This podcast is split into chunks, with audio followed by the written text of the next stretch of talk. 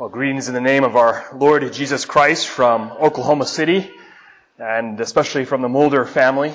It's a real blessing to be here with you this morning to uh, worship with you all, see your faces again, and uh, to be able to worship you in, in your own building. It's uh, uh quite quite a, a, different building from when I first saw it, and uh, I'm I'm excited to see how the Lord will use this building in this community.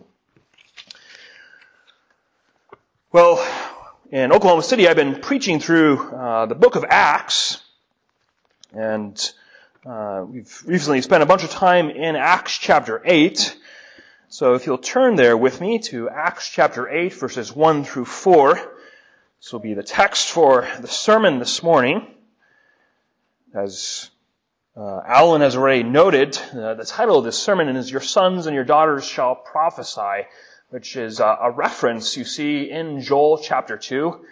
And Peter brings it out in Acts chapter 2 at the day of Pentecost, saying what, what the people are seeing before them as uh, people are speaking in tongues is a fulfillment of that prophecy, that your sons and your daughters shall prophesy. And in Acts chapter 8 verse 4, we see the early church going everywhere proclaiming the good news of the gospel. And, and we see a, a, greater fulfillment of, of this uh, prophecy in Joel 2. We see their sons and their daughters prophesying of the name of the Lord. So let's turn our attention to God's word as we find it in Acts chapter 8 verses 1 through 4. Now Saul was consenting to his death. At that time, a great persecution arose against the church was at, which was at Jerusalem. They were all scattered throughout the regions of Judea and Samaria, except the apostles. Devout men carried Stephen to his burial and made great lamentation over him. As for Saul, he made havoc of the church, entering every house and dragging off men and women, committing them to prison. Therefore, those who were scattered went everywhere, preaching the word. Children, if I were to ask you what a prophet is, what would you say? Perhaps you would immediately think a prophet is someone who, who just tells the future. He's someone who will tell you what will happen in, in time to come. Maybe you'll think specifically of Isaiah, who prophesied of the coming of Jesus. Maybe you'll even think of men like Jeremiah, who prophesied of the destruction of Jerusalem. Well, part of, of the function of a prophet is certainly to proclaim the word of God as it pertains to future events. You saw that a little bit in Deuteronomy 18. A prophet is one who tell of future events. But a prophet can have a much broader definition than just telling of future events. A prophet is someone who proclaims the word of God in a particular context, who takes what God's word has said and applies it to that particular situation. And so Moses was a prophet, and yet his primary work was not telling the future, but instead was just giving the law of God to God's people. Thus, a prophet, in its broader connotation, is somebody who proclaims the Word of God. In that sense, I'm a prophet as I preach God's Word to you this morning. I'm taking God's word and applying it to your particular context here in Stillwater. In a certain sense, every single person is a prophet. They, whether through words or actions, convey their beliefs about how the world works and what they believe is good and true. We saw that a little bit as well in Deuteronomy 18. Prior to the discussion of what a prophet is and the coming of this one great prophet, the Lord Jesus Christ, the people of Israel are commanded not to engage in sorcery and witchcraft. They were to be blameless to the Lord. They were to avoid these false types of prophecies, these false religions. Instead, they were to seek that one true religion. So everyone is, uh, is proclaiming a certain message whether implicitly or explicitly, by the way they live. And it's good for us as those who profess the name of Jesus Christ to sit back and examine what message we are proclaiming with our lives. There are many Christians today who do not proclaim a much different message from what the world proclaims. But we, as those who have been united to Christ in our effectual calling, must proclaim good news of the gospel with our words and our lives. And thus this will be the focus of the sermon this morning, because in our text from Acts chapter 8, we are confronted with two different types of prophets. We see Saul as a prophet of destruction and death. We see the believers, on the other hand, as prophets of the good news of the gospel. So let's consider Acts 8 this morning under the theme, Your sons and your daughters shall prophesy. Stephen's death, which was recounted in, in Acts chapter 7, was an instrumental turning point in the history of the early church. With his death, the enemies of the church gained a blood lust for the Christian church. Persecution ramped up to levels that had not been seen by these Jerusalem believers before. The crowds that were once amazed and in awe at, at, at the miracles and signs that the apostles were doing and the words they were saying, now these crowds arose to kill them. The Greek text implies that on the very day that Stephen was killed, that a great persecution arose against the church, which was at Jerusalem. Almost as if the energy involved in killing Stephen spilled over to all the others, necessitating the immediate uh, evacuation, the immediate departure of the church from Jerusalem. Now, for those who have studied Reformation history to, to one degree or another, uh, they'll be familiar with St. Bartholomew's Day massacre, when tens of thousands of Protestants were killed in France.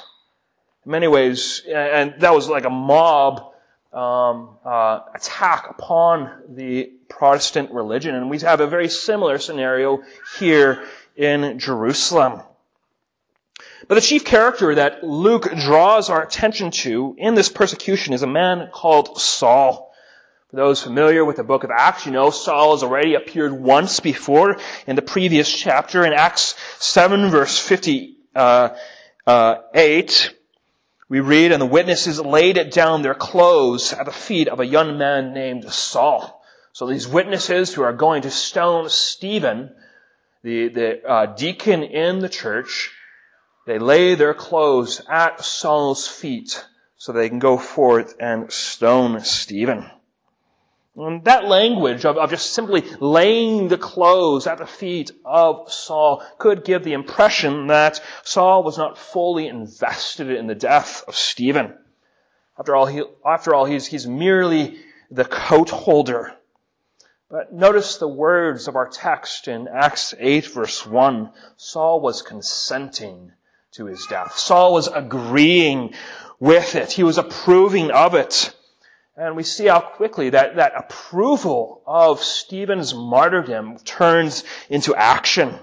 In verse 3, as for Saul, he made havoc of the church, entering every house and dragging off men and women, committing them to prison. Saul, upon Stephen's death, took upon himself the role of being the chief persecutor of the church. In fact, the text with that word havoc describes Saul as having the disposition towards the church of a dangerous wild animal. One commentator said that Saul's persecution of the Jerusalem church was that of the ravaging of a body by a wild beast.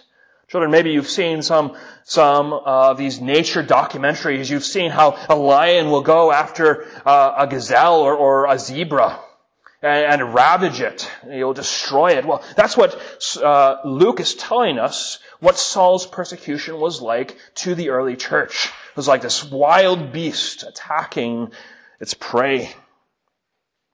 And this imagery actually continues through the book of Acts. In Acts 9, verse 1, we read, Then Saul, still breathing threats and murder against the disciples of the Lord, went to the high priest and asked letters for him to the synagogues of Damascus, so that if he found any who were of the way, whether men or women, he might bring them bound to Jerusalem. Luke describes Saul as this wild beast who snorts and breathes heavily in rage and frustration against the gospel of Jesus Christ. Saul was truly a murderous beast towards the church, but he wasn't some low-life ruffian. You might expect such a, a murderous person to be, be like a common criminal. But this wasn't Saul. Saul was considered to be an exceptionally godly man by his fellow Jews. When we encounter Saul first in the biblical text in Acts 7 verse 58, Luke describes him as a young man. Commentators argue that around the time of Stephen's death, he was, he was a man in his twenties. As a young man, Saul was a student under the Pharisee Gamaliel. Perhaps you'll remember Gamaliel's advice to the Jews in, in Acts chapter 5 when they're debating what to do about, about the, the Christians, what to do about the apostles continuing to preach in the name of Jesus Christ. Gamaliel's advice to the Sanhedrin, you'll remember, was to wait and see, to not act upon this. Said if this was of God, well, you can't do anything whatsoever to stop it. But if this is of men, well, it will eventually come to its own conclusion. That was evidently not Saul's disposition towards the church. He rejected the, the teachings of his teacher. Saul went past Gamaliel in his zeal for the Lord.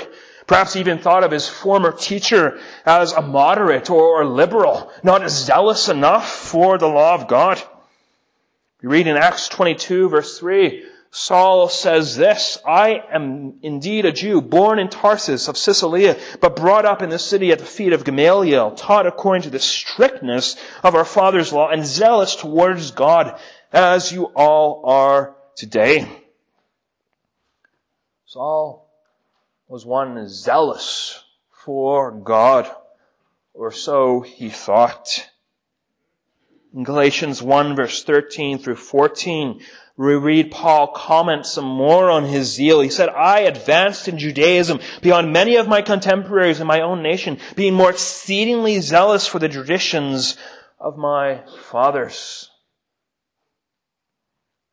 In other words, Paul was a Pharisee of Pharisees. He was zealous not just for the law of God, but for the traditions and strictness of his fathers. And we see that in the way he was persecuting the church. In his persecution of the early church, he served as a prophet,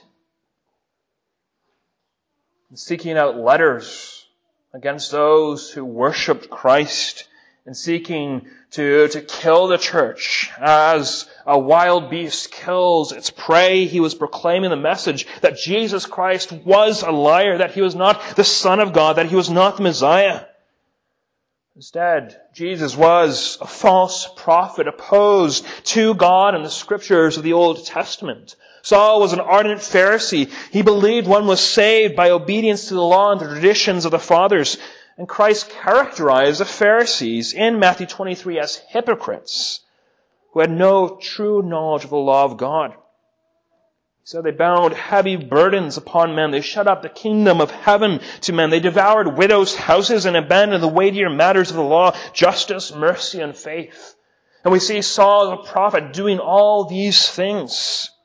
Saul wreaked havoc on the church. He, ent- he entered homes and dragged men and women off to prison. He devoured widows' houses. Not just figuratively, but literally. Yet he did so in the name of God. He did so in the name of what he would call true religion. Saul built the tombs of the prophets and, and adored the monuments of the righteous. He would, he would likely point out, oh, there's the tomb of this prophet and that prophet. Weren't they so great in the Old Testament? You know, if I had lived back in the days of the Old Testament, I wouldn't have put these prophets to death. I would have exalted them. But here we see him having no qualms shedding the blood of the prophets of God. Saul proclaimed a message of death and hopelessness. And such a message bore the very real fruits of death and hopelessness. No matter who you are, you are a prophet of what you believe. By your life, you are living a testimony of what you think is most true and most vital. And the question is, is that message the good news of the gospel? Or is it a message of death and sin and destruction? Certainly many false gospels today with horrific fruits. You, know, you have have those false gospels. In, in the modern church, you have the prosperity gospel, the gospel of the Roman Catholic Church, the gospel of Mormonism, the gospel of Jehovah Witnesses, or modern liberal apostate Christianity. All those false religions with the name of Christianity bring forth destruction and hopelessness. We all recognize this as Reformed Presbyterians. We all say, no, these churches all proclaim false gospels. As we look at this text, I don't want to focus on the ins and outs of why those are false gospels. Instead, I want to focus on your actions and your words. What do your actions and words convey about your beliefs? When you go to work each week, when you deal with a difficult boss, are you any different from your unbelieving coworkers? When your next door neighbor sees you around your house, do they see people who are known for their love and good works? Or do they see the same type of isolationism that is common today? People who are only concerned about themselves their own families. Do your neighbors see that there is something distinct from you? Or are you caught up in the same pursuit of materialism and earthly prosperity that they are? When the world sees you interact with your children, do they see you interacting with a blessing from God, or do they see you taking on the mindset that children are a burden and a curse? Must be mindful of what the world sees of us. They must desire that they would see in us the person of the Lord Jesus Christ. Jesus told us to abide in Him. In our abiding in Him, we need to ask ourselves, is that, uh, uh, uh, is that abiding in Him apparent to the world around us? So I ask these probing questions because the Church of Jesus Christ, by the power of the Holy Spirit, is to be proclaiming good news. And this pro- proclamation of good news continues even in the face of persecution. We read in our text that after Stephen was stoned, that devout men carried Stephen to his burial and made great lamentation over him. The unbelieving world could see the love that the early church had for its members. They made great lamentation over this, this former martyr, even uh, uh, uh, uh, over this martyr, even though that could mean death for themselves. They made their love known to the world around them at great cost themselves. We also see that persecution scattered the church. Sometimes the question can get asked if we as Christians can or should flee persecution. Well, the answer in our text is is, is fairly clear. The early church fled from persecution, yet Luke does not portray the early church as refugees, helpless and and going forth in, in, a, in a, with, with no purpose or, or function. Instead, he presents them as missionaries. Those who are, are being scattered throughout and, and they're going with a specific purpose of, of now we have opportunity to proclaim the word of God in this city and that city and in this region and to this people. They're scattered like missionaries. They're scattered like somebody who goes to plant a garden and, and scatters seed throughout his garden.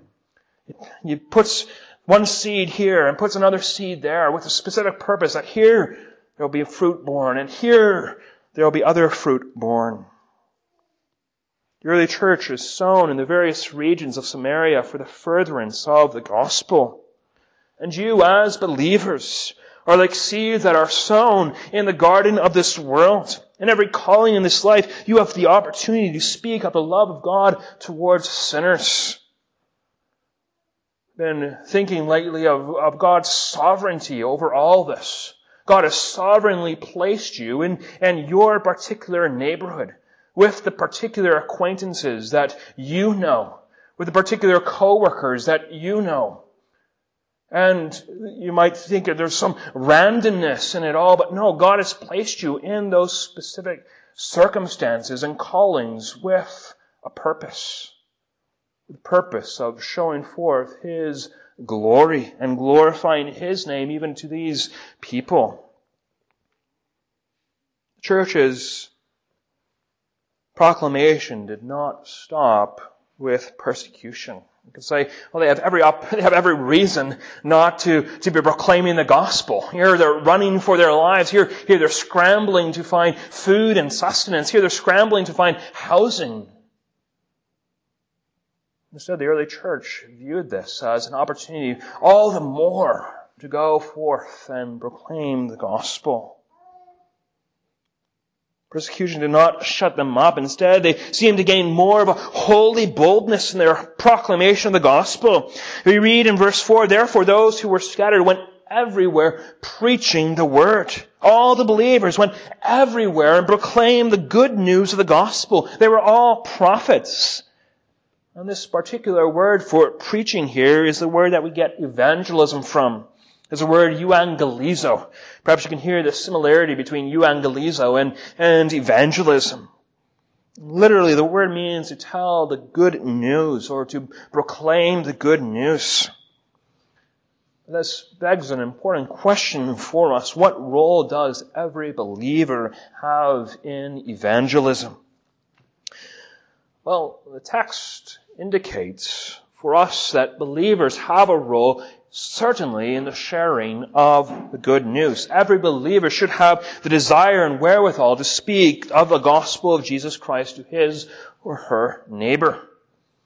1 Peter 3 verse 15, we have those familiar words but sanctify the Lord God in your hearts and always be ready to give a defense to everyone who asks you a reason for the hope that is in you with meekness and fear, having a good conscience that when they defame you as evildoers, those who revile your good conduct in Christ may be ashamed.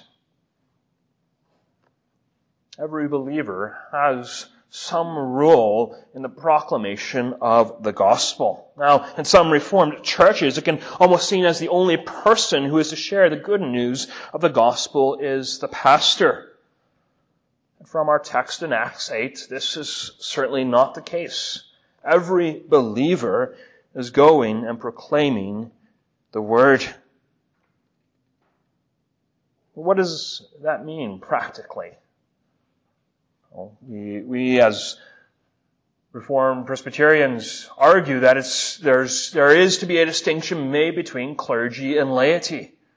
It's the preacher who gets up. It's the ordained pastor who gets up each Sunday and, and proclaims the Word of God to you. Do not ask and, and say, well, who wants to who bring the Word of God to us this morning? No, there is the preacher who, who is to be doing that. It's the ordained man, the one who's been approved and sent out by the church what, what does it look like for every believer to be a prophet? Well, at its most basic level, it means that we as Christians keep the positive aspect of the third commandment. You'll recall the third commandment says, You shall not take the name of the Lord your God in vain, for the Lord will not hold him guiltless who takes his name in vain. As followers of God, as people of God, we have a calling to proclaim the goodness of the name of God. We who are called by the name of our Savior are to have a reverence for the name of God in every aspect of our lives. The Westminster Shorter Catechism says the third commandment requires the holy and reverent use of God's names, titles, attributes, ordinances, word, and works.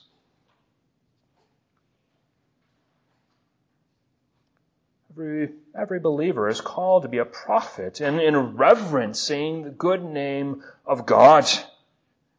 And thinking about how, how can I reverence God as I go about my day to day functions? How can I reverence God's name as I go about my labors as a mother? As I go about my labors as, as a, a, a, child who goes to school, as I go about my labors in the university or at work? How can I reverence the name of God? In Lord's Prayer, we pray, hallowed be your name. We are to hallow the name of God in, in our conversation. And this means we are to speak about the things of God to one another and to our neighbor as we have opportunity.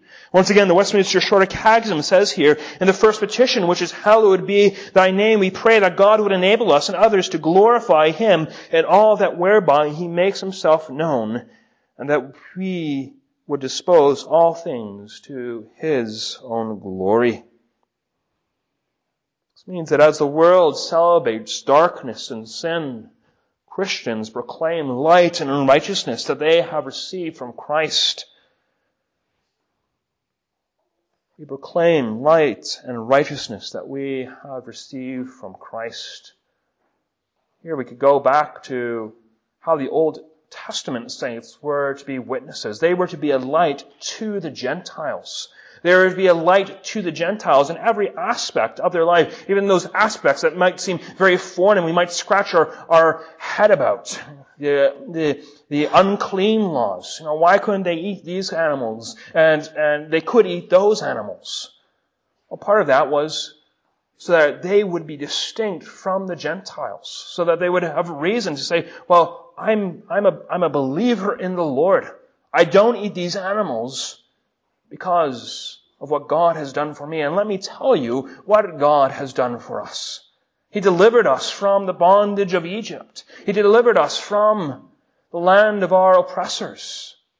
He brought us and made covenant with us, promising to save us from our sins. That's why we don't eat these animals, but we eat those animals. They're showing forth in their actions, in their day to day life, in things as mundane as, as what they were eating, the light and righteousness of God. And we are to be doing that as well. That as we abide in Christ, as we love our Savior for what He has done, we are showing forth the same grace and compassion that our Savior has had for us. We are showing forth the love of God. Now, Francis of Assisi has often been attributed with saying, preach the gospel at all times, use words if necessary. Well, that's, uh, historians believe that's a false attribution. Francis of Assisi likely never said that. But it's often the message you hear proclaimed when it comes to us considering evangelism. Christians are encouraged just to proclaim the gospel with how they live their lives. Sometimes this can become an easy out for the verbal expression of the gospel. It's impossible for us to proclaim the good news with how we live our lives. The good news consists of words. It is good news. It's something that we need to, to vocally express with our lips. Our actions can never bring someone to the gospel. If all we're known for is a people who, who do, does good, well then people get in their minds that, well, Christians are, are just those who do good. They're, they're, they're these morally superior beings. I was, uh, in a, a, taxi cab at four, about 4.30 in the morning, uh, in, in Laramie on, uh, yesterday, uh, trying to get to the airport and uh, I had a, a, uh, a, goth taxi driver, and she was talking about how how she thought Christians were simply those who who do good, who who who love people, and her expectation of the church was was that it would just be those who who love people. She certainly was right. Christians should be known for their love of others, but the gospel does not stop at that. Our conduct as believers does not stop at simply being known as those who, who love others. We are those who proclaim the, God, the good news that God has loved us, even when we have failed to love Him and love others. We need to speak the good news to others. Now, of course, as I've already say, said, the way I, as a pastor or your elders, proclaim the gospel is distinct from how you, as laity, prophesy. We have been set apart by God in our offices. We have the very public proclamation of the Word of God. Paul tells Timothy, as an elder of the church, shall I come, give attention to reading, to exhortation, to doctrine. Do not neglect the gift that is in you, which was given to you by prophecy with the laying on of the hands of the eldership. Paul does not say this is to be the case with everybody. He says it specifically to Timothy because he has, ha- he has had hands laid upon him. He has been ordained, set apart for gospel proclamation. And in 2 Timothy 4 verse 2, he would also tell Timothy, preach the word, be ready in season and out of season, convince, rebuke, exhort with all long-suffering and teaching. We even see if, if we were to jump down uh, through, through Acts 8, that there's a special focus put on Philip and Philip's public proclamation of the gospel is public ministry. How Philip proclaims the gospel is distinct from how the rest of the church did it. And yet every believer is still to be a prophet. He is to give faithful, vocal expression to the word of God as he or she has opportunity in their callings and lives. Well, this does not mean that everybody suddenly becomes a, street evangelist, where the whole church goes out on, on the street corners of Stillwater and starts publicly calling people to repentance and faith. Rather, instead, what their text is getting at is that means you use your gifts of sharing the gospel as you have opportunity and ability. And if you are parents, such sharing the gospel starts at home. It starts with your own children. Mothers and fathers, you are to be instructing your children in the gospel. You are to be calling them to repent of their sins and believe on Christ. You are to be catechizing them, showing them the, the things of God day in and day out, as you rise from your bed, as you go about on the way, as you live your lives, you are to be proclaiming the good news. And mothers, you have a very special role here. God has uniquely placed you in such a position that you spend a lot of time with your children as you nurture them and raise them. What an amazing privilege and opportunity God has given you to speak the good news of scriptures to your children. For you as husbands, it means that you as the spiritual heads of your home, that you lead your family in the scriptures. It means you pray with your wife and children. It means you read scripture to them and explain those scriptures in a humble and gentle and Christ-like manner. For others of us, this calling to be a prophet means that in our work, in our relationships, in our families, as we have opportunity, we try to explain the gospel to others. This will look distinct uh, with the various relationships that we have. How we explain our, uh, our, how we explain the gospel to our coworker, who we see five times uh, a week, will be distinct with how we explain the gospel to a family member, family member who does not know Christ, or someone we just met on the street. With your coworker, you have the opportunity to often slowly get to know various aspects of their lives. Perhaps as you grow in relationship with them over months and years, they'll open up more and more about difficulties or questions they have. God has sovereignly placed you in that relationship to speak the good news of the gospel to them as they come to you.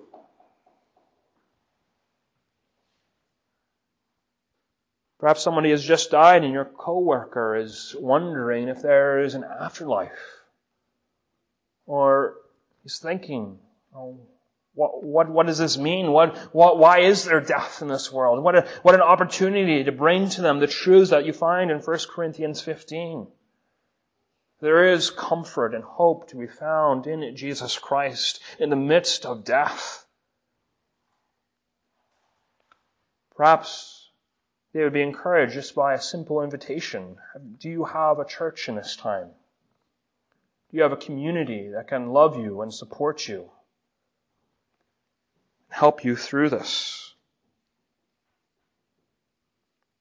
How we share the gospel with a family member will, will indeed look differently. You likely are much closer to a family member and know a whole lot more about them. You may have opportunity to be more direct with them. Or may have the ability to have longer, drawn out discussions and conversations about the gospel. Had years of built up relationship with, with these people. And you often have, you might even have to still live with these people after you, you give them the gospel and, and how, how we navigate gospel prophetic discussions with them will, will certainly be distinct. But the church must be a body that proclaims the gospel of Jesus Christ. Our faith is not something that we can be silent about, especially as this world grows in depravity. The world needs such news. They're hearing from a godless culture a message of hopelessness and meaninglessness.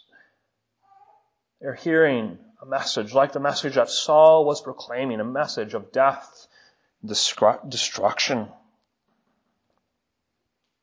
We, as the people of God, have been called to go out into the world and proclaim a gospel of life and abundance. How can we keep silent about the news that we have when Christ cast the, the demons out of the Gadarene demoniac? This man begged Jesus that he might be with him. This man longed to, to be more and more with Christ, but as we read in Luke 8 verse 39, Jesus sent him away saying, return to your own house and tell what great things God has done for you. And he went his way and proclaimed throughout the whole city what great things Jesus had done for him. We as believers have something so incredible to share with others. We have a glorious gospel to proclaim. And the more we grow in love for Christ and His Word, the more our hearts will burn within us to proclaim this news to others. Just as this demoniac had an understanding of what he had been saved from, so the saints in the early church had an understanding of the height and depth of their salvation. They had walked in darkness for years and years, and finally Christ had come. He had been born of the Virgin Mary, and he had suffered and died. But he had also risen again, and he had ascended up into heaven and given his Holy Spirit.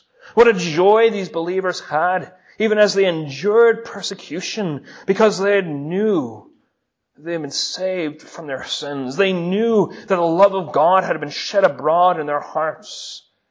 They knew the love of Christ and they knew that what they possessed as believers was worth dying for. There are not many things worth dying for. But let me submit to you that there's nothing more precious, more comforting, more glorious than knowing that the one who has created you loves you and has purchased redemption for you and promised you fellowship and communion with himself for all of eternity. The friendships that you have in this world will come and go.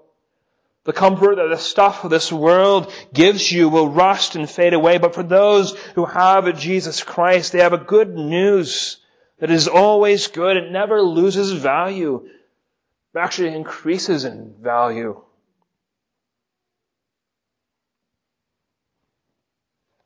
It was the personal knowledge of this good news that prompted the early church to go prophesying in the face of persecution of Jesus Christ. It was their intense love for God that made them ready to face death and the ravaging havoc of Saul. May we ever pray to God that we would have such love for our Savior, who has loved us so much that He gave His only Son. May we ever pray to have the hearts of the shepherds who, who saw the infant Christ and returned glorifying and praising God for all the things that they had heard and seen. Let us pray. Our Father and our God, we thank you for the love of Christ.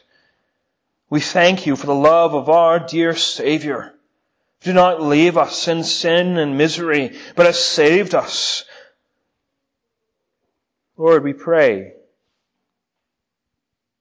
that as you have called us to be prophets in this world, that we would do so faithfully that our love for you would extend to words and action, that we, as we abide in you, would show forth the gospel, that you have saved us from our sins, that we have no hope in ourselves.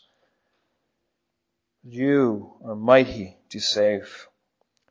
Lord, I pray that you would encourage the congregation here in Stillwater, that as they go into this community, that they would be known as people who love you, who love the gospel, who delight in you. Lord, I thank you for their witness here for, for many years. I thank you, O Lord, that you have given them this new building, and I pray, O Lord, that, that many would come to faith as they hear the good news of the gospel preached from this pulpit. Lord, I pray that you would bless this congregation as it prophesies the good news of Jesus Christ in all their relationships and callings in this life. We pray in your Son's name. Amen. Let's respond to the preaching by turning our psalm books to Psalm 145, the C selection.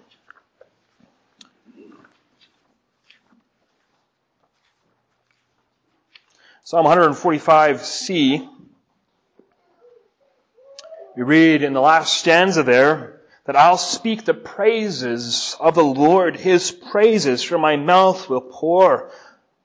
What's the response of all flesh as I hear us proclaim the good news? All flesh will bless His holy name forever and forevermore. As we sing this song, we are prophesying of the goodness of our God. We are prophesying of the salvation that He has given us. As we do that, the Lord promises that all flesh will indeed bless His holy name. Let's stand and sing Psalm 145, the C selection.